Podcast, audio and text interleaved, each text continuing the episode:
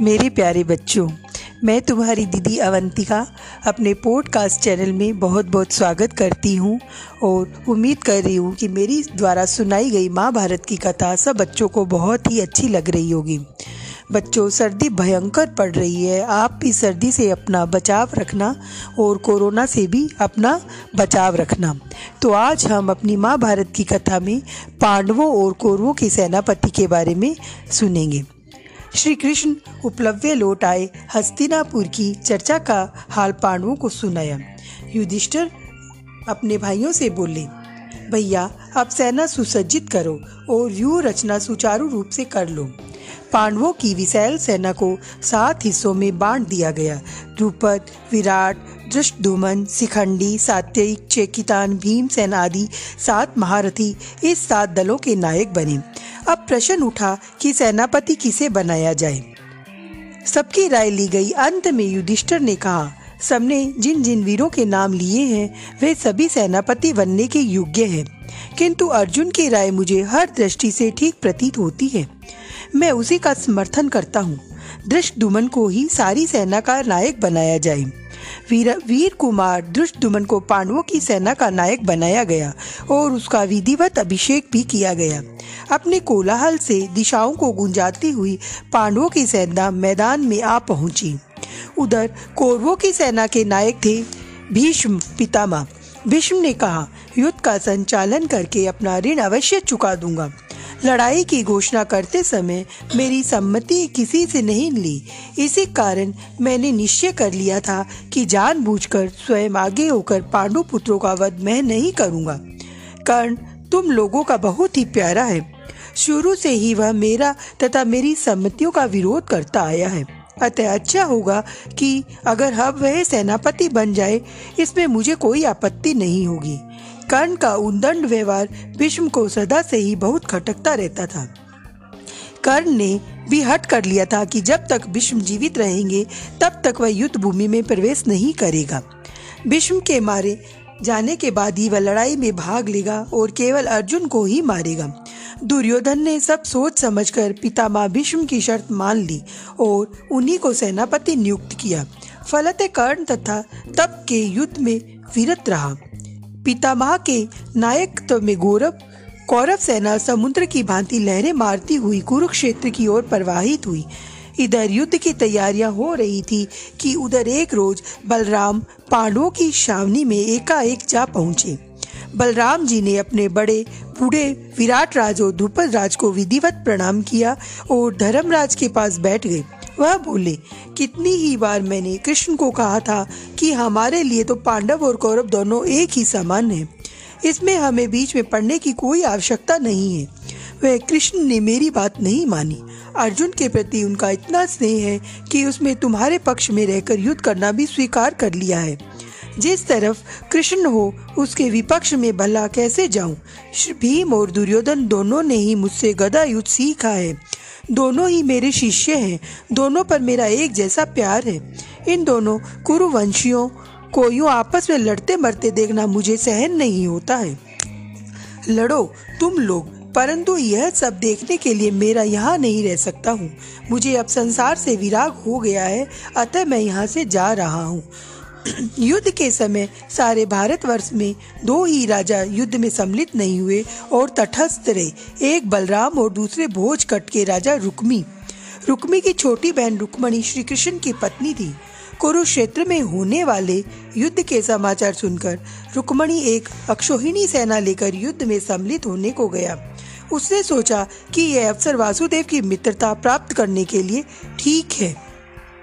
इसलिए वह पांडवों के पास पहुँचा और अर्जुन से बोला, पांडु पुत्र, आपकी सेना से शत्रु सेना कुछ अधिक मालूम होती है। इसी कारण मैं आपकी सहायता करने आया हूँ। ये सुनकर अर्जुन हँसते हुए रुक्मी से बोला, राजन, आप बिना शर्त के सहायता करना चाहते हैं तो आपका स्वागत है, नहीं तो आपकी जैसी इच्छा। यह सुनकर रुक्मी बड़ा ही क्रुद्ध हुआ और अपनी सेना लेकर दुर्योधन के पास चला गया। रुक्मी ने दुर्योधन से कहा, पांडव मेरी मदद नहीं चाहती। इस कारण मैं आपको सहायता देने आया हूँ। पांडवों ने जिसकी सहायता स्वीकार नहीं की, हमें उसकी सहायता स्वीकार करने की ज़रूरत नहीं है। ये कहकर दुर्योधन ने भी रुक्मी की सहायता ठुकरा दी।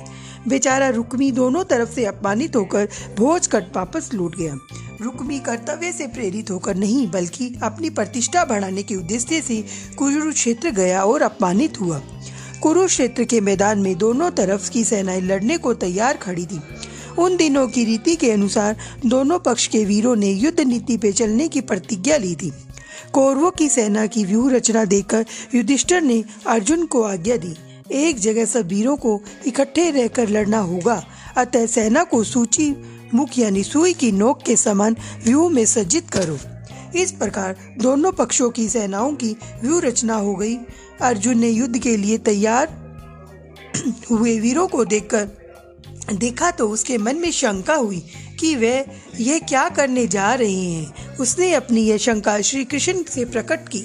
तब अर्जुन के इस भ्रम को दूर करने के लिए श्री कृष्ण ने कुरुक्षेत्र में जिस कर्म योग का उपदेश दिया, वह तो विश्व विख्यात है।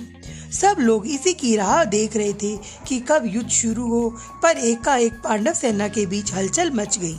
देखते क्या है कि युधिष्ठर ने अचानक अपना कवच और धनुष बाण उतार कर रथ पे रख दिया और रथ से उतरकर हाथ जोड़े, कौरव सेना की हथियार बंद पक्तियों को चीरते हुए भीष्म की ओर पैदल जा रहे थे। बिना सूचना दिए उनको इस प्रकार जाते देखकर दोनों ही पक्ष वाले अचंभे में पड़ गए। अर्जुन तुरंत रथ से कूद पड़ा और युधिष्ठर के पीछे कौरव सेना में घुस गया। दूसरे पांडव और श्री कृष्ण भी उनके साथ हो लिए। इतने में श्री कृष्ण बोले अर्जुन मैं समझ गया हूँ कि महाराज युधिष्ठिर की इच्छा क्या है। बिना बड़ों की आज्ञा लिए युद्ध करना अनुचित माना जाता है। धर्मराज का उद्देश्य अच्छा ही है। शत्रु सेना के हथियारबंद वीरों की कतार को चीरते हुए ये दुष्टर सीधे पितामह भीष्म के पास पहुँचे और झुककर उनके चरण छुए। फिर बोले, पितामह, हमने आपके साथ लड़ने का दुसाहस कर लिया है। कृपया हमें युद्ध की अनुमति दीजिए और आशीर्वाद भी दीजिए कि हम युद्ध में विजय प्राप्त करें।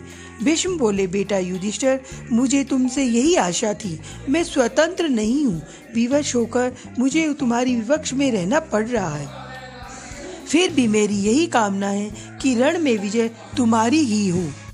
भीष्म की आज्ञा और आशीर्वाद प्राप्त कर लेने के बाद युधिष्ठिर आचार्य द्रोण के पास गए और बाद में युधिष्ठिर उसकी प्रक्रिमा करके उनका दंडवत किया। आचार्य ने आशीर्वाद देते हुए कहा, मैं भी कौरवों के अधीन हूँ, उनका साथ देने को विवश हूँ।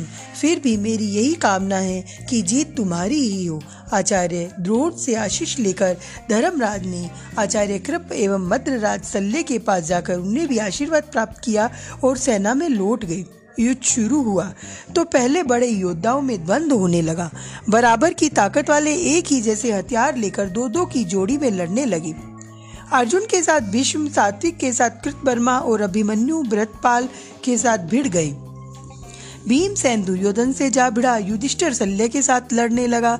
दुष्टुमन ने आचार्य द्रोण पे सारी शक्ति लगाकर हमला बोल दिया और इसी प्रकार प्रत्येक वीर युद्ध धर्म का पालन करता हुआ द्वंद्व करने लगा। भीष्म के नेतृत्व में कौरवों वीरों ने दस दिन तक युद्ध किया। दस दिन के बाद भीष्म आहत हुए और द्रोणाचार्य सेनापति नियुक्त किए गए। द्रोणाचार्य भी जब खेल रहे थे तो कर्ण को सेनापति ग्रहण करना पड़ा। सत्रहवें दिन की लड़ाई में कर्ण का भी स्वर्गवास हो गया। इसके बाद शल्य ने कौरवों का सेनापति बनकर सेना का संचालन किया। इस प्रकार महाभारत का युद्ध कुल अठारह दिन चला। तो बच्चों, आज का एपिसोड तुम्हें कैसा लगा? हम फिर कल मिलते हैं नेक्स्ट एपिसोड में अवंतिका दीदी के साथ।